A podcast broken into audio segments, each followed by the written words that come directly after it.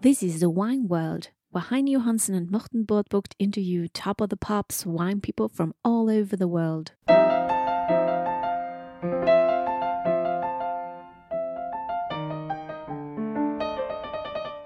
Welcome so much to Simone Adams with us here in the wine world today. Thanks for being here and for the invitation. You've uh, traveled all the way from Rheinhessen, where you make wine. Would you tell us a bit about what wine you make and uh, how it is in, in Rheinhessen? Yeah, so that's correct. I'm from Rheinhessen, from the very northern part in that region, from Ingelheim. And we're near Mainz or Frankfurt, so it's um, actually right in the middle of Germany. And uh, we're very famous, let's say, or focused on the Burgunder varieties, on the Pinots. So that's um, historically um, founded because Charlemagne brought them from Burgundy in uh, yeah around 1,200 years ago to Ingelheim, especially there, uh, because we have soils that are really good and very much alike to those in Burgundy, like clay soil, limestone. And uh, probably he, he found a good spot there outside the original region to produce um, those kinds of wines. And that's a real treasure we have. And uh, so the young winemakers in town want to get back the reputation that got lost over the world wars, especially. Most people, they when they think of uh, Germany, they think about Riesling, but you don't make any Riesling at all. Exactly. Like it would grow, of course. Like we have good soils, but um, we are just in front of the Rheingau, and Nahe is just around the corner with Diel and Dönnhoff and all the, the big names. So why should we produce Riesling if they are much better in that? And we have soils really very well adapted for the Pinot varieties. So I prefer focusing on on things and not doing everything. So especially my focus is really just producing the Pinots. And so on the 10 hectares we we work on, we have the half of it only Spätburgunder, and the the other half is divided in uh, Weißburgunder, Grauburgunder, and Chardonnay. Is there a sort of a distinguishable style for the Pinot of Rheinhessen or for your Pinot of Ingelheim if people are used to drinking Burgundian Pinots, for instance? Um, it's a bit divided, we have to admit that, uh, because there are many wineries in town. We have 30 wineries that bottle their wine and to sell it to clients. Most of them sell to private clients at their winery. So those wineries don't look abroad. They don't look to Burgundy. They just bottle a wine, a nice wine that you can drink very easily, but without focusing on a certain level of quality, let's say. And there are a few young winemakers that uh, look abroad, that did internships abroad, especially in France, and um, so they want to to produce other levels of qualities. And uh, so that's also my part actually. And um, so we really of course, look to Burgundy, but we don't want to copy the region. So we have good soils also for producing Pinot Noirs or Spätburgunder of long shelf life that have a nice acidity in the back and are not really big in their body. Like we could do that in that would be very easy in um, because we we just had to wait for a later harvest date but we want to really use our longitude to to stay on that cool climate style so that's really good for us because years are getting warmer and warmer. So it's our chance to produce really cool and freshly defined Pinot Noirs that are characterized by a, a lighter fruit and not a jammy character. And then production wise, uh, do you use a lot of oak in your wines or do you use barriques or larger vats? Or? Um, that depends on the quality level. Like all the reds in, in my cellar are vinified in, in wood. That sounds uh, like a strong impact, but actually it's not. So we started at, at zero. When I took over the winery in 2010, we had two barriques, and then step by step, year over year, we bought new ones. So we can do a, a assemblage of um, new wood and old wood. So for the entry level Spätburgunder, we have only the traditional barrels that are 1,200 liters, and rising up in, in quality levels, we go to barrique 228, though, so the real Burgundian um, barrique, and we in the intermediate level we have only used wood, and in the top level we use around 20 25% of new wood. Never more, because we really want to focus on the fruit, on the on the character of Spätburgunder, and not influence too much by wood that we just buy. So I prefer working with nature to extract nice tannins and or take also stems into fermentation, but not influencing too much by artificial or outside influencing um, things. Yeah, I think that a bit of the historical challenge of German Pinots are that there has been a lot of wood in it, so you would have that very oaky character to quite a light wine grape for the Spätburgunder. I tasted your wines, and I think that your wines are on the elegant side and exactly the opposite of that, uh, which is very nice also, I'm thinking a bit about there has been this tradition to import quite a bit of Burgundian clones to Germany. I, your your vines are they on the Burgundian side or do you use uh, German clones? That's a very good discussion, actually. So many many young winemakers look very much to Burgundy. They travel there a lot, taste the wines there, and really take it as an idol and of course the wines are magnificent and uh, one of the best that we have in the world i think. But still i think it, it's our chance to to keep our individuality and to work on our authentic characters. So my way is not to plant a french selection massal or french clones because i don't want to copy something. Maybe it's the harder way to to get to a certain success because the wines are made from uh, german clones. But i think it's it's our our goal to to have something own. We have the soils that are really fantastic for Spätburgunder, so I think we should use a regional clone material to to show what is possible in our region and not be a nice copy of something that is really good. So um, I think copying something is never a good idea for a long-term success.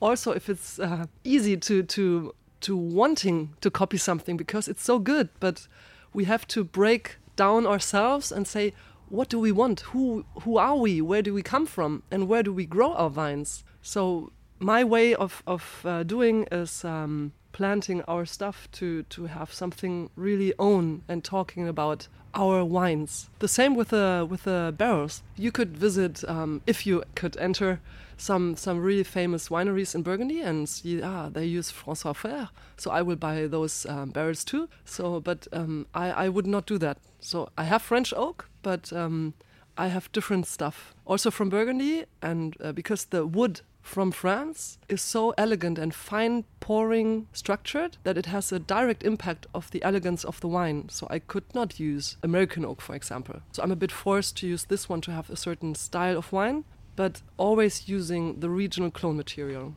We've talked a little bit about uh, about Pinot Noir, and obviously in the modern day time, then the great tradition of making Pinot is coming from Burgundy.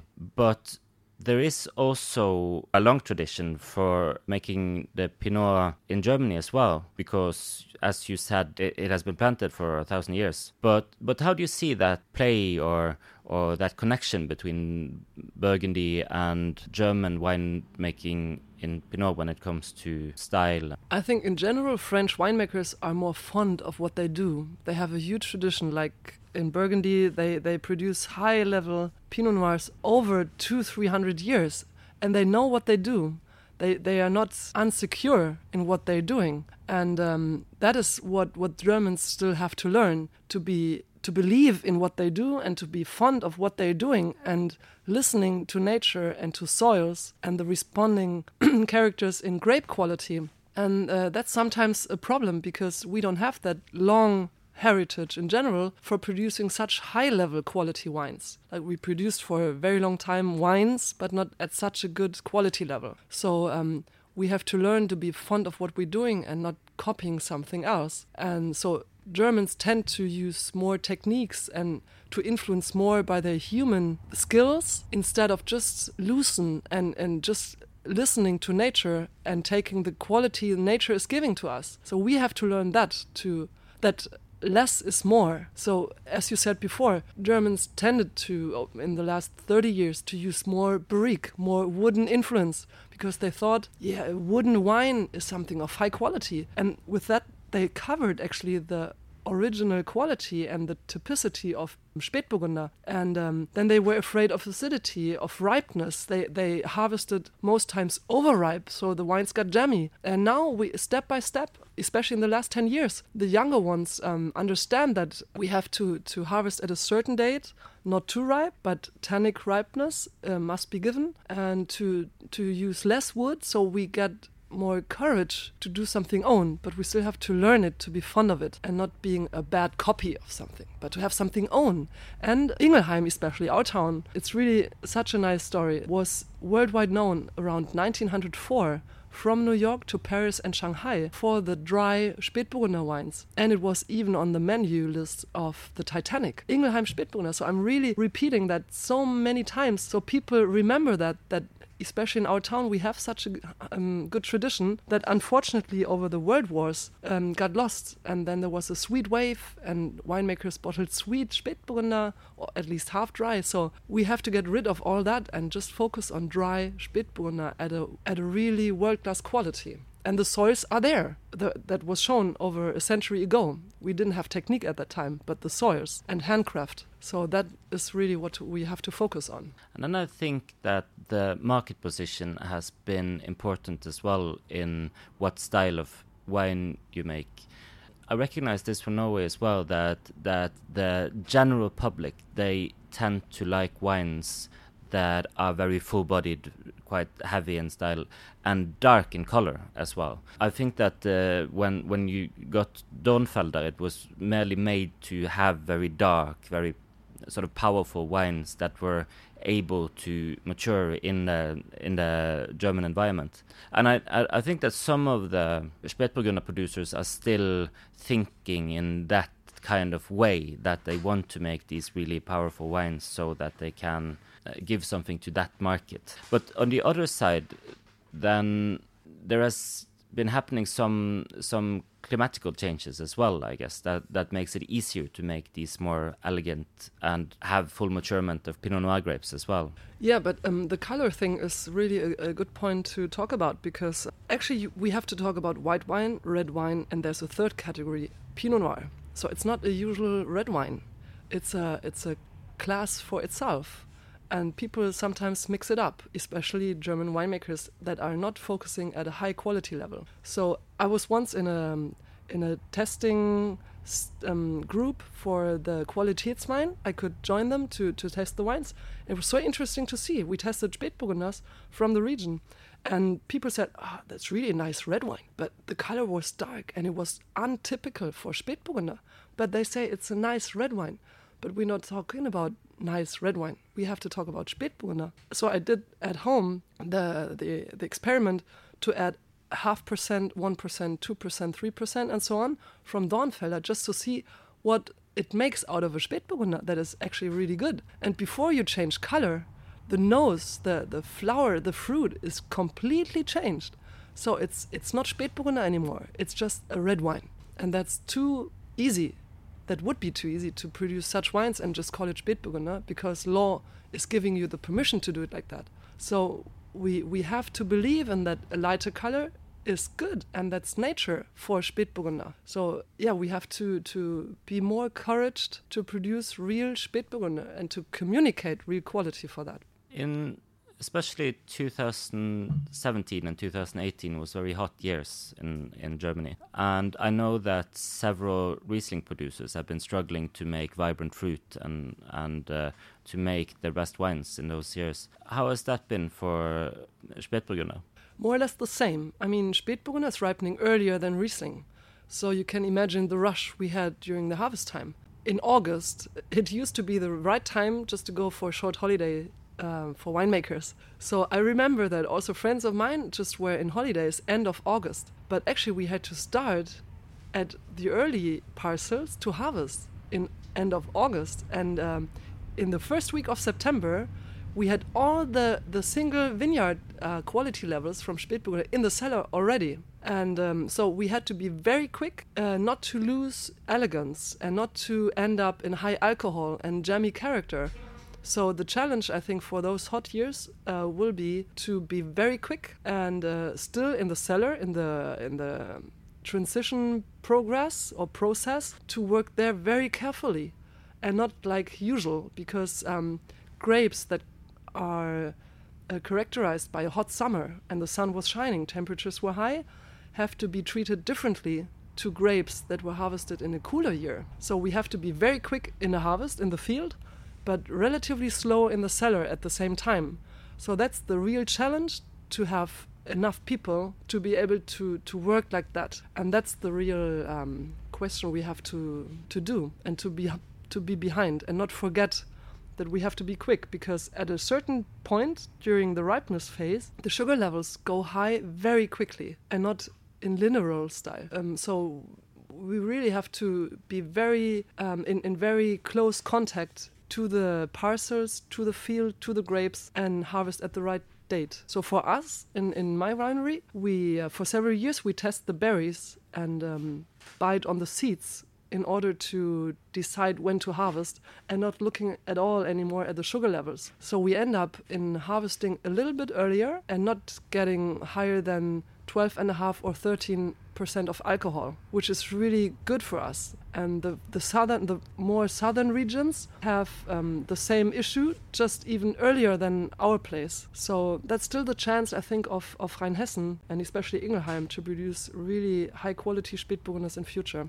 And do you, do you get a shorter maturement peri period, or, or does it just start to ripen earlier? That's very versatile, and there's no rule to tell anymore. The problem is that in early years, that means when March is a warm month, we have a very early growth, vegetative growth, the start of the vegetative growth.